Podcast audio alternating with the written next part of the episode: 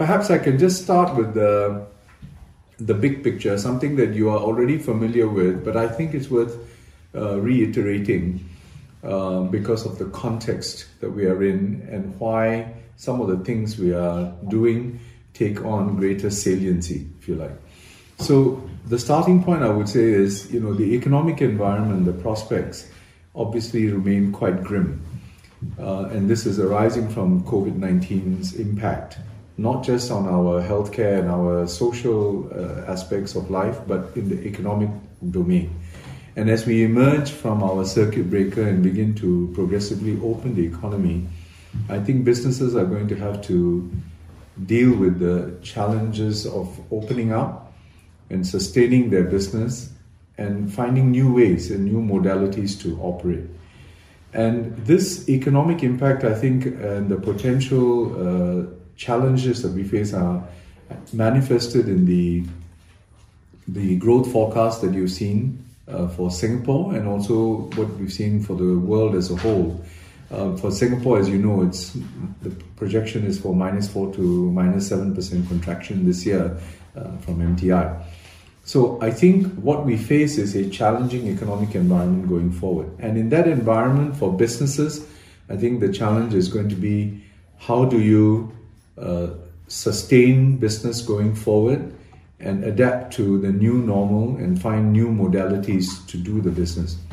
And I think for workers and Singaporeans in general, I think the overriding consideration is going to be jobs. And that is also the overriding economic imperative uh, for us as a government.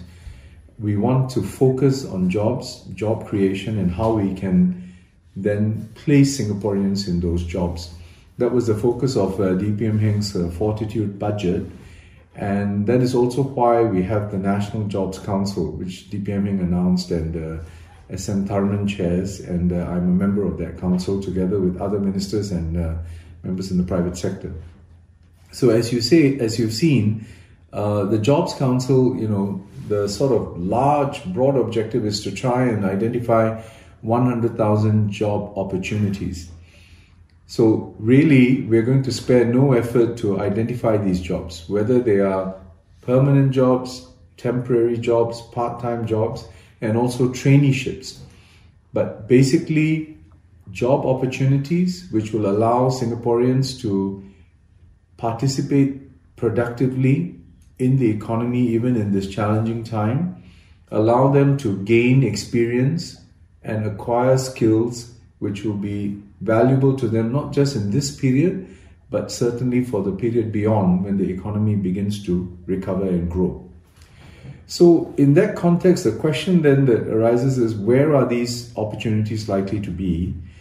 And this is where um, the whole realm of digitalization becomes quite uh, prominent.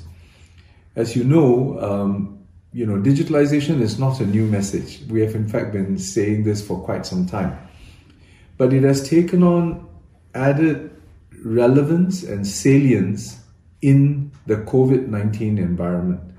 Because now, when we businesses are compelled to transact uh, online, when we have to work from home, when students have to learn from home, and we have to interact virtually, then the whole value proposition of digitalization becomes crystallized. And that's why I think one of the biggest impacts of COVID 19 has been to demonstrate that digitalization is no longer an optional extra, it's actually a critical necessity for a business, not just because of business continuity, which in itself is important, but also because it is a way for us to create new avenues to transact, to do business, and find new opportunities. So that is the context in which we are now doubling down on our digitalization effort at the national level because there is clearly a need and an opportunity for us to give this impetus, digitalization impetus, a renewed push and urgency. So one of the things that, you know, in terms of jobs, is uh, in job creation, is the ICT sector, which supports digitalization. But I want to emphasize ICT is not just about the vertical where there is, um, you know, the technical skills and the depth is necessary. That in itself is an important domain where we can create opportunities. But it's also a horizontal. And the horizontal is relevant because every sector now, for example, whether you're in retail, whether you're in food services, you could be in financial services, and so on, every sector now needs digitalization strategies. And people who are in that sector, who may not necessarily be deep tech people, but those who understand both the sector and the nature of the business there, but also have enough knowledge of technology in order to see how it can become an essential part of the business operation and strategy going forward. So that's why you see many businesses now beginning to find new ways, whether it is the existing staff being trained to acquire these new skills or bringing in new people to do those sorts of functions for them in their organizations. So, what we are trying to do is identify those sorts of opportunities and then find ways to place Singaporeans in those jobs and give them the appropriate training. So, a couple of specific things I would like to highlight to you uh, one that you're already familiar with is our TESA mid career effort, because we do know that there is a cohort of mid career professionals out there who are looking for opportunities in these sorts of sectors. And the TESA mid career advanced program is really to help them make that transition, giving them the opportunity then to start careers in these uh, new domains. The other area that we've just introduced is the uh, company led training initiative, which really is to work with companies to generate 3,000 job opportunities uh, over the next two to three years. And again, this will be one where we place and train, meaning identify the jobs, place the individuals, and then work with the employer to give the training, and government will come in with the appropriate financial support in that regard. So, again, this is another example of how we are doing it. So, these two initiatives that I've talked about, they're basically part of the larger TESA initiative, Tech Skills Advance initiative. But what I think is most important here, the Tech Skills Accelerator initiative, but what is most important here is we're trying to identify the jobs, place Singaporeans in those jobs, and then give them the training. So that's the crux of the effort that we are doing on the jobs front. Then, if I go on from there, we are also looking at the whole digitalization effort across the economy and in society. So you know that we have been running this SMEs Go Digital program for quite some time now. And SMEs, as you know, are the largest cohort of companies that we have. And they collectively employ a significant proportion of our population in terms of our workforce. So, what we want to do is help the SMEs make this transition. So today, about 20 over 1,000 SMEs have adopted various kinds of SME solutions. What we want to do is to accelerate that process. So one of the initiatives that you've heard of is this digital resilience bonus, which is targeted in particular at two sectors which have been probably hardest hit by this whole COVID-19 and the circuit breaker measures, retail and food and bev. So as we open up and they try and find ways to restart their business and start uh, continuing uh, linking up with their customers, digital solutions, whether they are customer facing solutions like online marketing, digital payments, and uh, you know the ability to then fulfill the order by doing deliveries. That's one side, customer facing. Internal to the organization in terms of say inventory management, HR management, and so on. So those are more productivity enhancing, efficiency enhancing measures. And ultimately, also higher order things like data analytics and so on. So for all of this, we're trying to support them. And this digital resilience bonus, and I think they can get up to about $10,000 uh, if they adopt pre-qualified solutions from our SME Go Digital program. I think this is going to be an important thing for them as well. So that's on the enterprise side. But we are also moving, as you have heard, and I want to emphasize, deeper, deeper into the community. In a sense, into domains and segments of our society which some might consider to be the most challenging in terms of digitalization. So, hawkers, for example, hawkers in a way are at the front line of our uh, business interaction with the community. Everybody goes to a hawker center to buy food, it's part of our culture.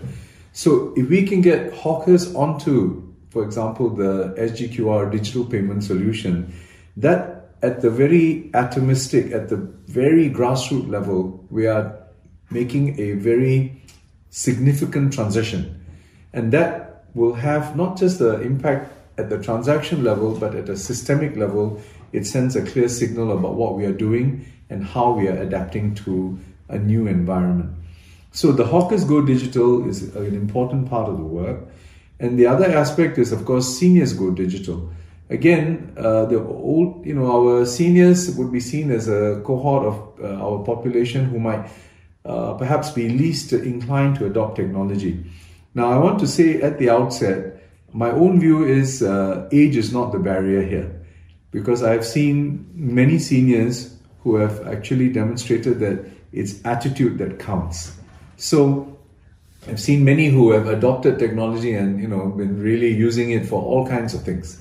So, and, and if you look at other countries like China, for example, where, you know, the use of QR codes for payment, it's ubiquitous. And everybody who, go, who you know went to China used to comment about this, you know, how remarkable it is in the way it's done.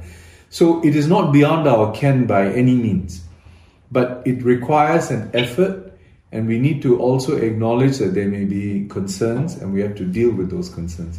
But the Seniors Go Digital program again is a very uh, you know targeted at the seniors to try and bring them into this. And and it's not about it's not digitalization for the sake of digitalization.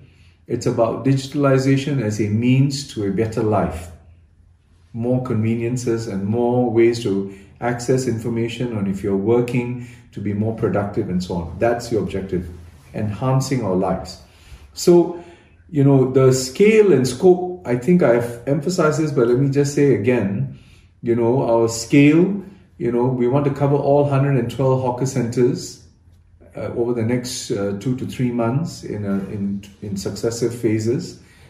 And we also want to reach out to the 100,000 seniors over the next nine months or so by March next year.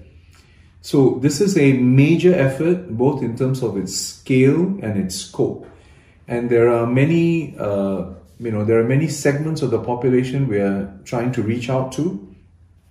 We are reaching out to them through different modalities, and we also have to find ways to, in a sense, uh, the different agencies are involved in this effort. You know, whether it is IMDA, the new SG Digital Office, uh, Enterprise Singapore, NEA, JTC, and so on. And as a result of this, we have decided that government has to double down and make a concerted push for digitalization. And to oversee this, we are establishing a ministerial committee, which will be jointly chaired by me and Minister Chan Chun Sing. And here, through this committee, we will be able to oversee and coordinate the effort. The effort towards enterprises, whether they are large enterprises, SMEs, or micro enterprises, and also the digital inclusion and digital society effort, whether it is with seniors, our broad population, and our workers, and so on. So, this is going to be an important part. And I want to emphasize at the end of the day, with we have you know very clear plans and targets in place, but execution is going to be key. How we get this done. And that is why you know, we have established the SG Digital Office.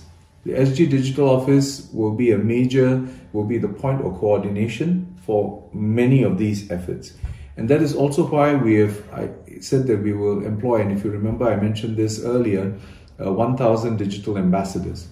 Again, this is going to be our way of embedding the effort at the community level in order to give it the kind of grassroots level push that it needs to bring about the kind of digitalization movement outcome that we seek.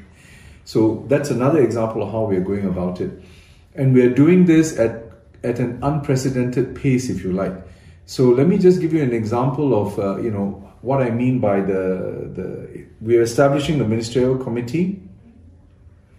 We have set up, you know, I announced this initiative about 10 days ago or so on the 31st of May. Since then, you know, we've established this ministerial committee. We have established the SG Digital Office.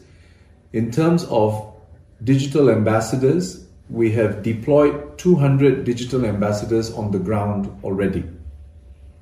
Right? And in terms of the hawker center coverage, our teams have covered almost half the hawker centers in Singapore in this period already.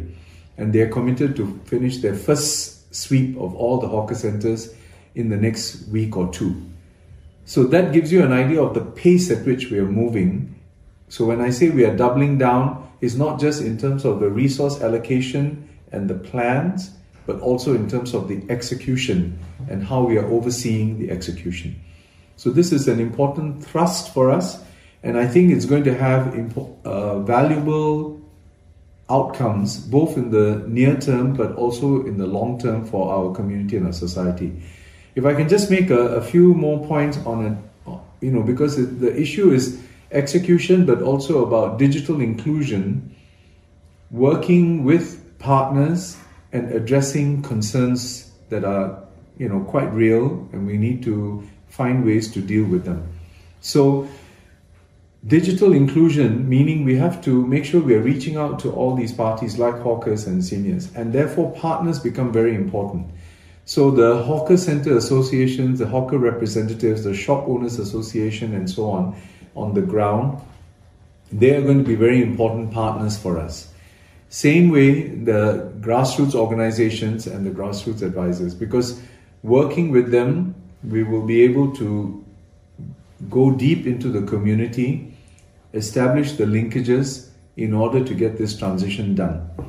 At the same time, we're also working with corporate partners who have the technology or the volunteers and so on who can be mobilized in order to support the work that we are doing through the SG Digital Office and the digital ambassadors.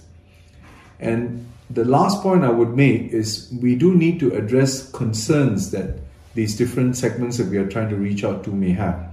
So let me start like, for example, hawkers. One set of concerns may be around uh, the technology itself. How complicated is it? Do I need a machine or what? So that's something that we are addressing, and we have explained to them clearly how the SGQR code works. You don't need any equipment uh, other than you know the, the QR code and then phones and you can settle it. But they also worry about can I you know what if I run into problems with this and also things like how will I know a transaction has been done. So for example, the the solution that we are work, we are working with Nets on allows them to get an audio, a vocal uh, signal in either English or Mandarin to say that a transaction has been done. Uh, that's I think on an Android platform, but if it's an iOS platform, they may be able to use a, a, sound or something. And then the you know you can see it on your screen, or the the customer can show the screen as well to show a transaction has been done. But this is an example of what we need to do in order to address some of their real concerns. Uh, I'm in fact having a webinar with a group of hawkers uh, from my own uh, hawker center in, in West Coast uh, later today and this is part of our ongoing conversation. I had a session earlier with a larger group and a different set of people, and now with my own, to better understand what they might have concerns about and see how we can deal with them. The other type of concern, for example, is for seniors. One question is language. Uh, will I be able to, you know, uh, connect with the language and so on? So, as I said, the payment solution that we're working on has got at least a dual language possibilities. And we're trying we're working with all the parties involved to see how we can get more of these digital applications into uh, multiple languages which uh, would be necessary for our seniors. I think that's important.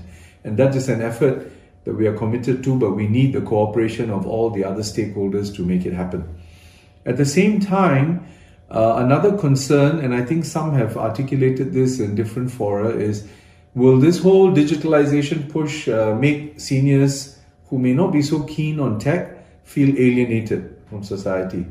So I want to go back to where I started on this. You know, digitalization is not an end in itself. It's the means to an end. And the end is to improve our lives. So as far as our focus is concerned, these digital initiatives are to give our seniors more options, more options in the way they get information, in the way that they communicate with the family, and in the way they may transact or make payments and so on. It is not about taking away existing options. So at the end of the day, if it is too difficult, then obviously the existing solutions are available to them. But I would want to make two points, two further points on that. One, I, I don't think we should underestimate the ability of our seniors to do the job, uh, to make this transition. In fact, as I said, there are many examples of seniors who have, uh, you know, adapted to this marvelously, and their inspirations, and some of them are so adept. And I've had conversations, and I'm, you know, they're doing a lot more than I have envisaged myself doing uh, with tech and so on. So that's one side of it. The other side is the message is they don't have to walk this journey alone. This journey, that's why we have these digital ambassadors. We're going to establish nodes in every uh, division in Singapore so that the people are there for them to consult, to have a way to interact, to get guidance, and to be able to then feel that they are journeying together with people. So whether you're a hawker, a wet market stall holder, a senior, in general in the community, it is a way to give you the chance to find people who can help you in that regard. So it's a bit of a long preamble, but I wanted to contextualize it so that you have a sense of the overall broad sweep of what we are doing, and then we can I can take questions now. I just want to clarify about the ministerial committee. So you said it has been set up since May 31st. Uh, I'm not sure if I got that right. And then, if yes, have you and Min Chan met for any discussions um, and what has been discussed so far? Um, and also, another question is you've mentioned a lot of things that need to be done, but in the very near term, is there a top priority for this ministerial committee and what it is? Mm. So, first, the ministerial committee, uh, we have not had a formal meeting because uh, we are working on multiple things at the same time. But we have agreed on its formation. Minister Chan and I have discussed this. Secondly, uh, we've already got the, the officials are already meeting and discussing because they will support the work of this committee. Uh, and the secretariat has been established, and MCI will help drive that effort. And the idea is really because the work is already taking place. As I said, there are multiple strands of work. And the idea here is, is not so much about adding more layers of work, it is more about synthesizing all of this work, having a holistic view, and to be able to establish uh, priorities in order to move. And that leads to your second part of the question, which is what are the priorities? So, as I said, in a way, there are a few key areas where we can, arising from the, the impetus from COVID 19 in particular, we can push on. One is helping our SMEs in their digitalization journey. Something that IMDA and, and Enterprise Singapore have already been doing, and we are going further in that regard. And in particular for two sectors, F&B and retail, because as we come out of the circuit breaker, it's going to be a challenging period for them because they have been quite affected by the circuit breaker and COVID 19. And now, as they come out, we want to help them get onto digital platforms which will help them to connect with consumers digitally, make the payments, and do all the transaction fulfillment so on. So that's one area around businesses. A second priority is in the micro SME push. And the micro SME push is where, in particular, what we are doing with the hawkers. This is something that IMDA is working closely with ESG, JTC, HDB, and, and NEA in order to get to the ground and get their transition done.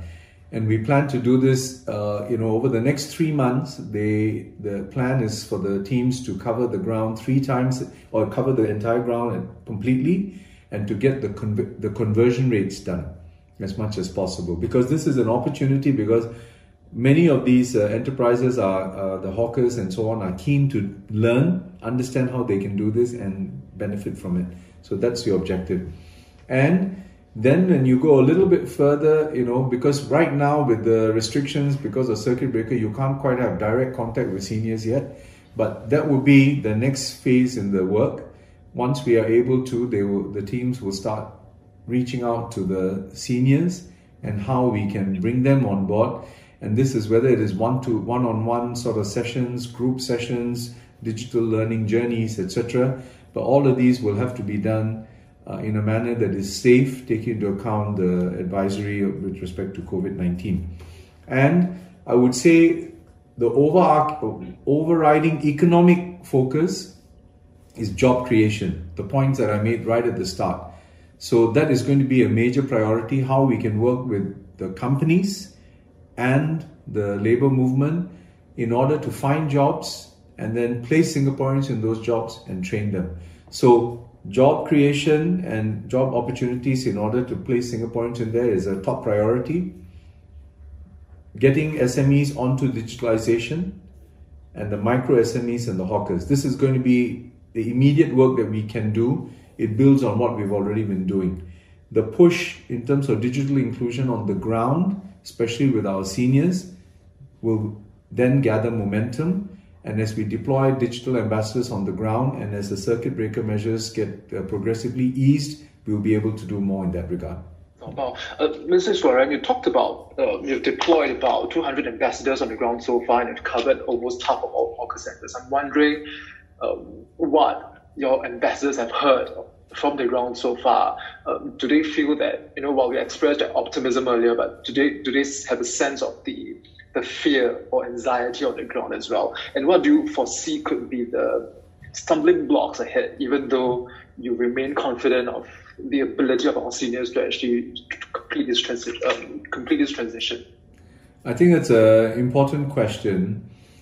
Uh, I it's like in all these efforts, you hear a spectrum of views. There are the early adopters who basically are, you know, probably the best advocates, uh, you know, for, for this whole effort because they have used it, they have found it to be uh, beneficial, and they want to tell people, look, let's get on with it. Uh, you know, and in fact, one uh, one of the hawker representatives whom I spoke to, and I asked, uh, so why did you do it? They said, well, just try lah. You know, it's inimitable the way they put it. It's just try, but with a conviction, the conviction that this is something that can be valuable, and in practice, it has proven to work. So that's one end of the spectrum. People who have already moved and uh, been early adopters.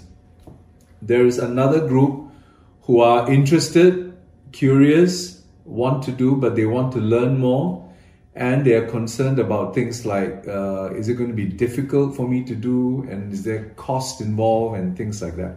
So that is where this present effort is going to be very important. Because a we are going to be able to get the information to them so they understand clearly what it involves. You know simple questions like do i have to have a device here? Or is it you know something where i just put the qr code? So once you explain it the you know the switch flicks right? And people understand okay better then there's a question of cost, and that is where the work that we have done, both in terms of the with Nets, in terms of waiving the costs, and the work with uh, in terms of the program where we are giving offering them $300 a month for up to five months if they adopt the technology and use it and meet the threshold requirements. I think that again becomes not just an incentive but an assurance in terms of the cost and the kind of concerns and so on and things like that to address that. So and then the third thing is uh, what if I run into trouble? What if I have problems? If I adopt it and I use it, but then I have issues. So that's where the digital ambassadors and their ability, you know, they're there, they're on the ground. It's not like you have to call a helpline, wait for the people to, you know, that kind of thing. Because the fact that we're going to have them on the ground and regularly available and accessible, I think it becomes another point of assurance. So that's, I would say, another large group who are keen, curious, and with these assurances are prepared to move. Then there's, I think, a group that is essentially a little bit, probably a small group, who are really wondering, you know, is this really going to be of value to me? Why do I need to do this? You know, and so on and things like that. So there we need a little bit more effort to persuade because this whole effort with all the solutions and all the initiative, initiatives that we have, the challenge is always the first step, which is the owner or the business owner or whoever make, making the decision that yes, I want to do this. And until they make that decision, all of these are nice to have, but they will not make a difference. So that's the crux of it. So with that small group, I think we will need to do more work, understand their concerns, address their fears, and see how we can then get them to cross the Rubicon.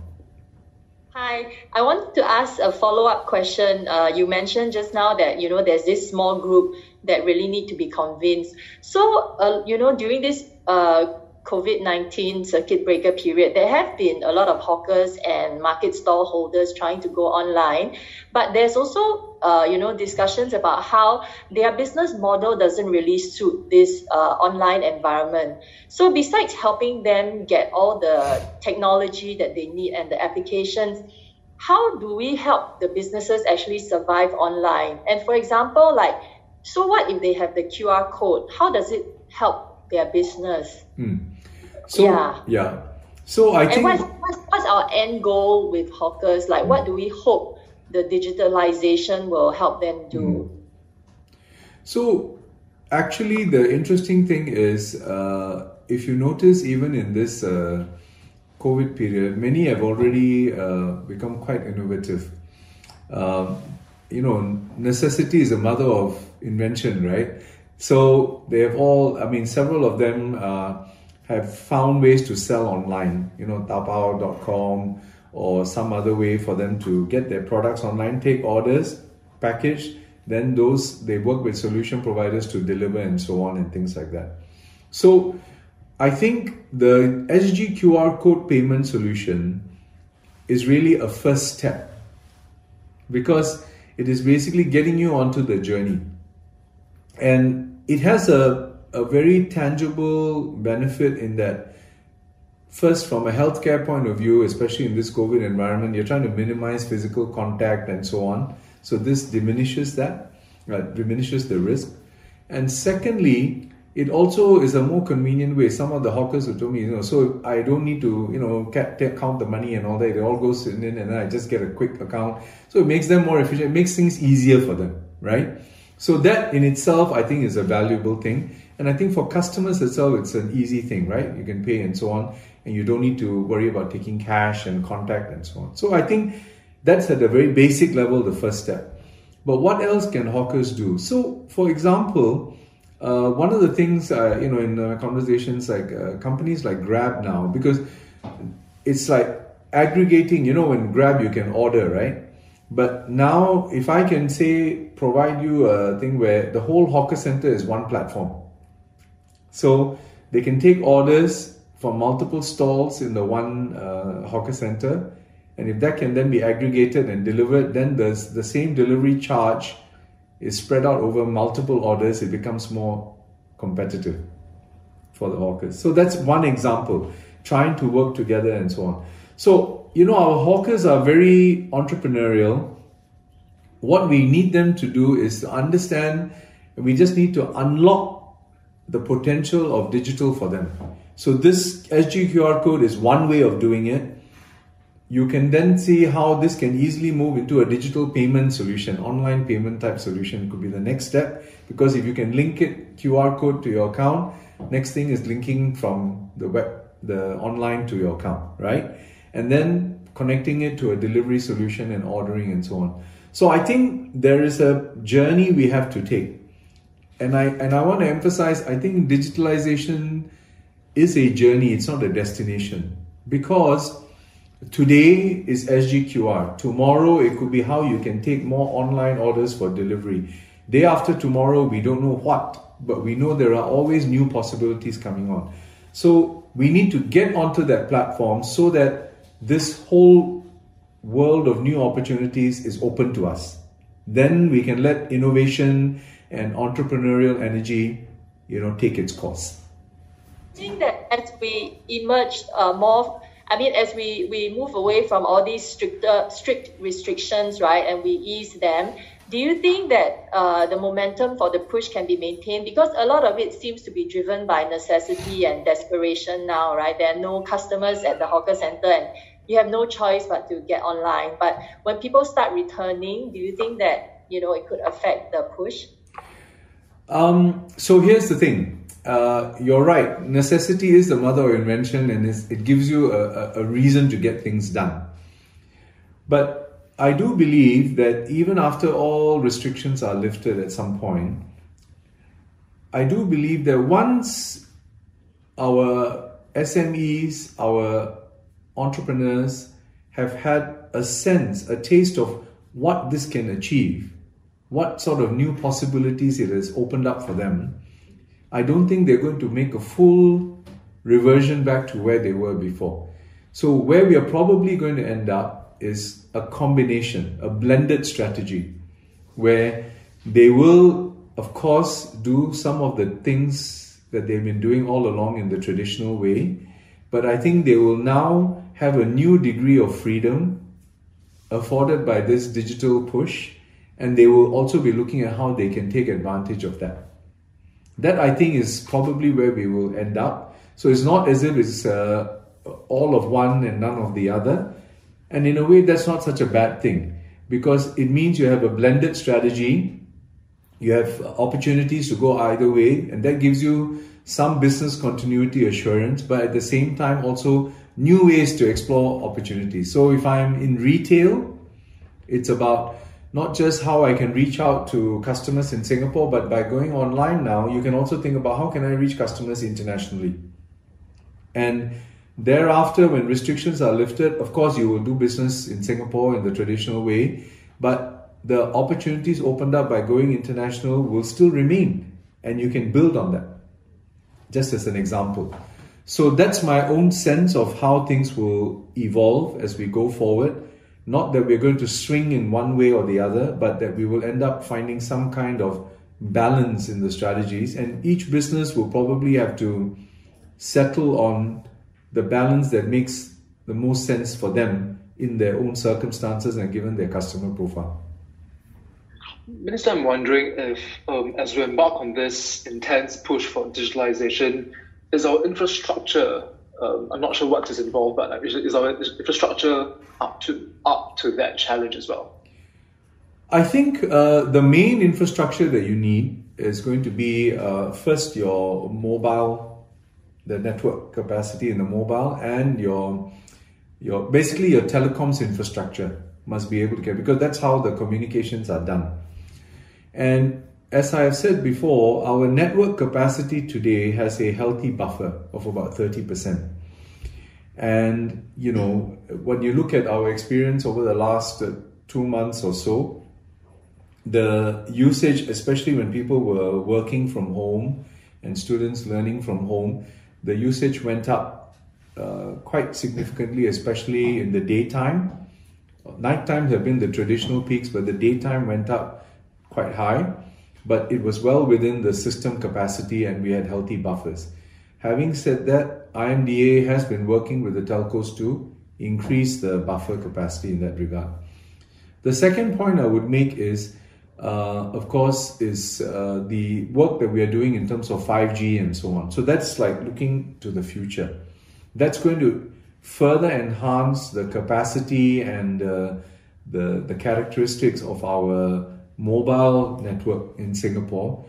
You know, all those things that we talk about in terms of 5G, latency being lower, higher volume, faster processing, and so on, supporting more devices so all of that is going to be very useful and supportive. Not all of it may be relevant for transactions in a hawker center, but if you're a business and SME, perhaps in logistics, and say you're moving more and more towards uh, autonomous vehicles, maybe in your in your warehouse, in uh, maybe eventually even some uh, trucking and so on, all of that will require this kind of technology solutions uh, you know, and, and, the, and the infrastructure that can support it. So I would say our infrastructure, we continue to invest in it uh, ahead of demand and in anticipation of the needs because our infrastructure, telecommunications infrastructure, and 5G are going to, are the backbone of the digital economy. Mr. I also have one additional question. Um, you've talked about how our immediate priority is um, securing jobs, especially in the rising in the growing ICT sector. But we've also heard about and so there's this renewed push among students to, to learn and to learn about this sector. But mm, does it mean that students uh, may have to forego their interests or passion in other fields mm. to in order to secure a future for themselves in this in this area? Absolutely not, in my view. And let me explain why I say that. First of all, I think we may have passions in different arenas, but as I said, every arena has had to now find a way to adapt to the new normal and digital solutions. Let me just take an example that might be a bit out of left field, but I think it illustrates the point. Let's take arts and entertainment you know, the conventional modality has been whether, you know, in, in terms of live performances and so on and how we do it, etc., right? In a theater, in a concert venue, etc., and things like that. But we know that, you know, you just look at the artists internationally, so many of them are talking about online concerts and new ways of uh, interacting with their audience, with their with their you know followers and their fans and so on and things like that. So if I'm now a, a, someone who's very passionate about performing arts, yes, my craft is the core. That's my passion. That's important. But the way I relate to a wider audience will then find new modalities and I need to know how I can use these technologies to get across because that is part of the whole process in that field. I can take the same thing and talk about, say, uh, someone who's interested in fashion. You're very passionate about fashion. You want to design. You want to, you know, interact with your consumers. The traditional modalities exist, but you also know that there are these new ways that you can interact and there's ways to you can reach out to your customers whether it is in terms of the marketing the promotion or the design interface and so on and things like that and I think this is going to be not a stumbling block, but actually an enabler for you to pursue your passion. So I can go on and on giving examples, but the key point I want to make is every sector will need a digital dimension brought into it. That's the fact. It's not just because of COVID 19, because that trend was already happening even before. But I think COVID 19 is, as I said, perhaps given it renewed urgency and saliency, right? But that trend has always been there. So then, what does it mean for our young people coming out, the fresh graduates, and for that matter, even uh, those who are already in the workforce? I think because the general economic environment is a tough one, we may not be able to get the dream job uh, straight away.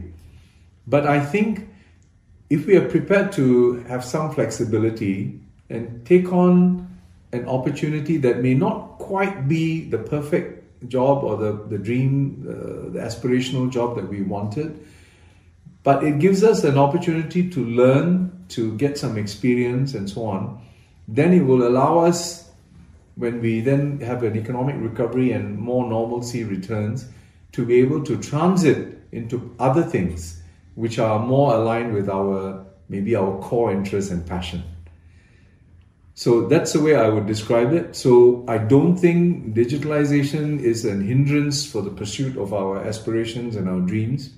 I actually think it can be a key enabler and it in fact affords us many new degrees of freedom.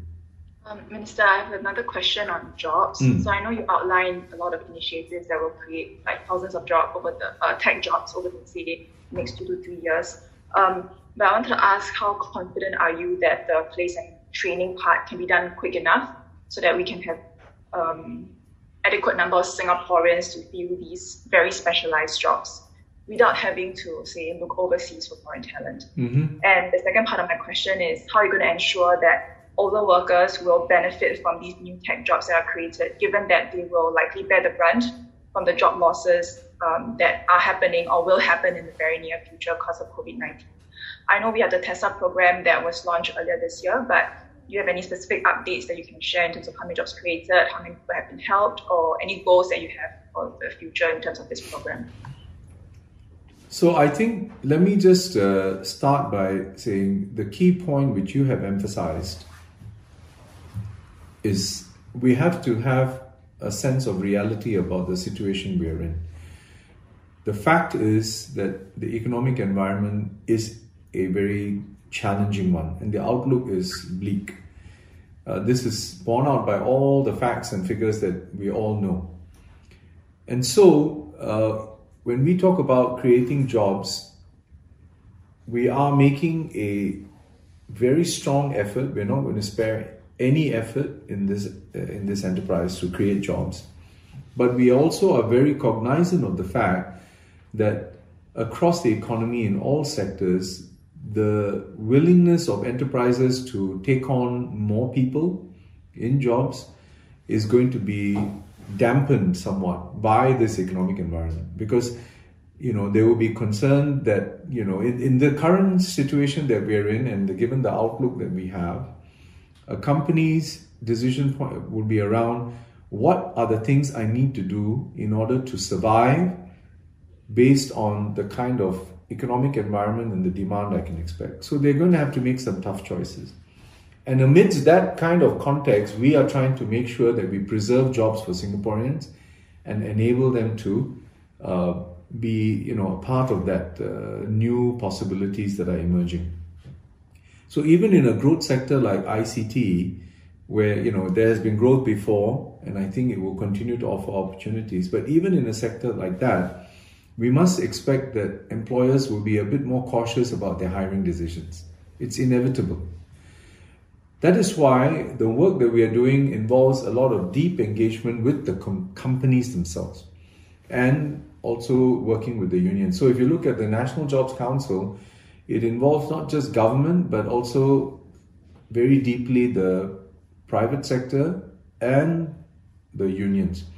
So we need to work with the enterprises to say, what are the kinds of jobs that you think you you you know you have or that you can create? Because it has to match with their needs because they have a plan but they may not want to incur so much cost at this stage. So what are the opportunities? Then what can we in government do to manage some of the transition issues for you?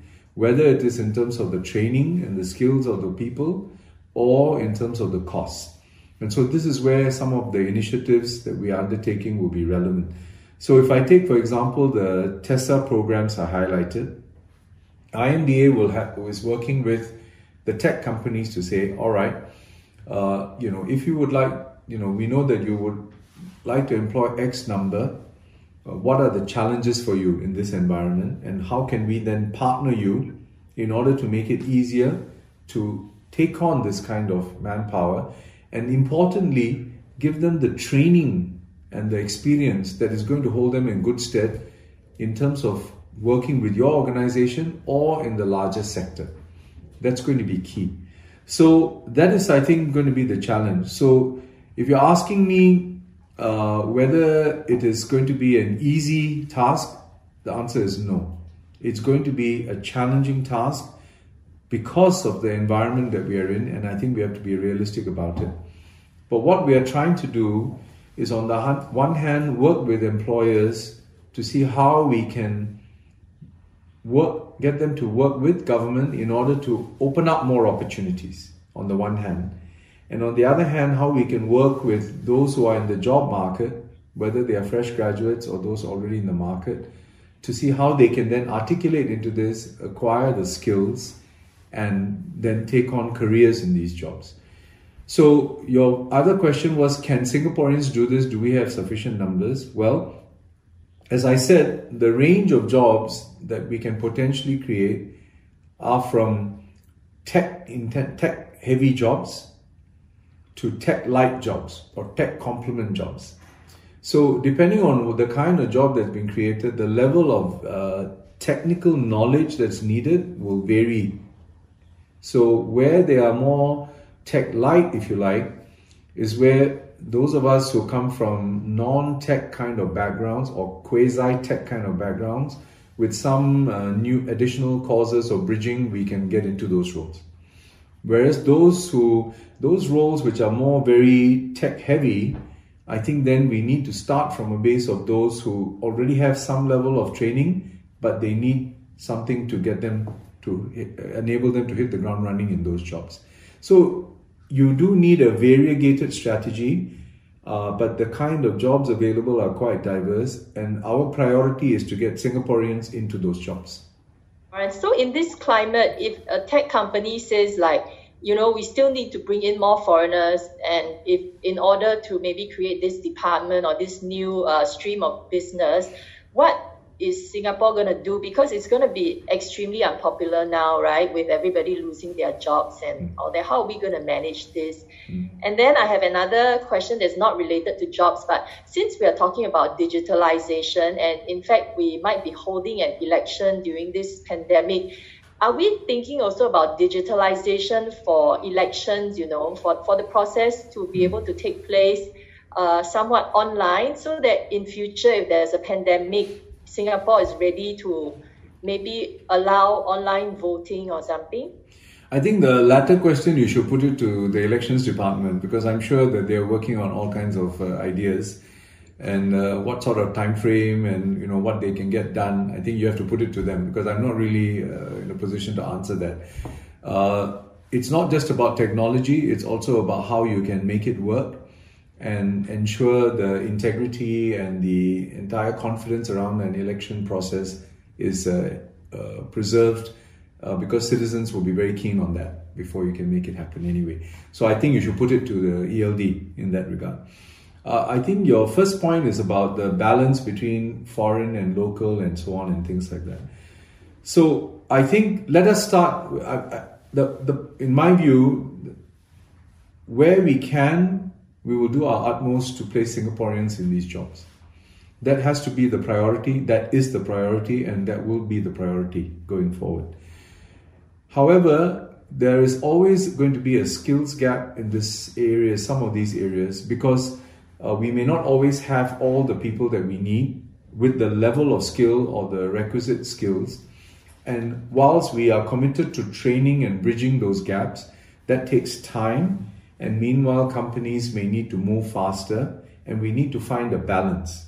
So, our strategy has always been to find a way to complement uh, the local talent base with the judicious component of the foreign talent so that it comes together in a way that makes the whole bigger, the opportunity is bigger for everyone.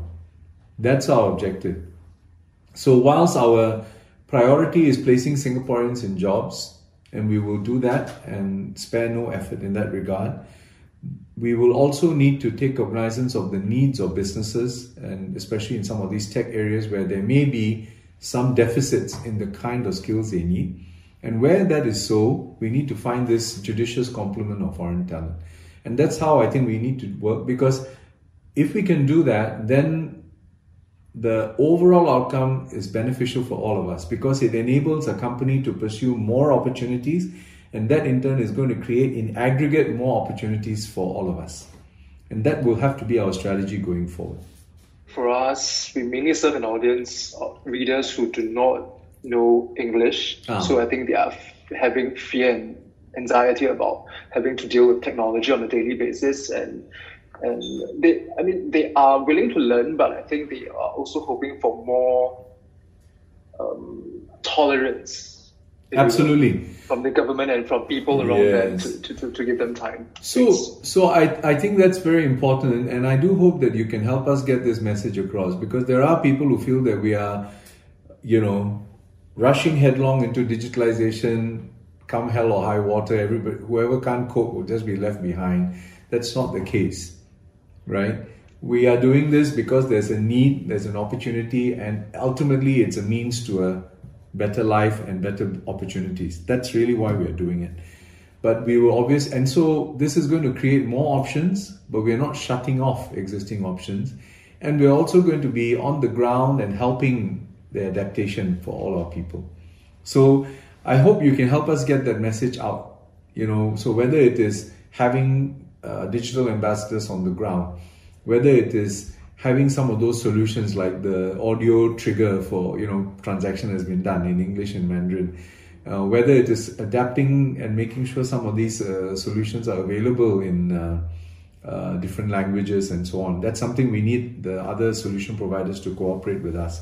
All of this is really just an example of what we are trying to do. So digital inclusion is not just about saying I want everybody to come on board.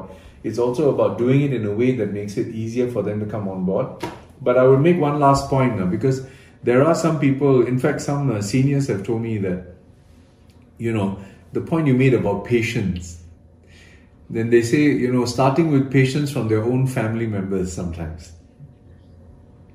So actually, the par- the children and the grandchildren can be important partners in the journey for, say, our seniors. You know, make it a, a, a learning and a fun thing to do together and so on, not a not a test that needs to be passed.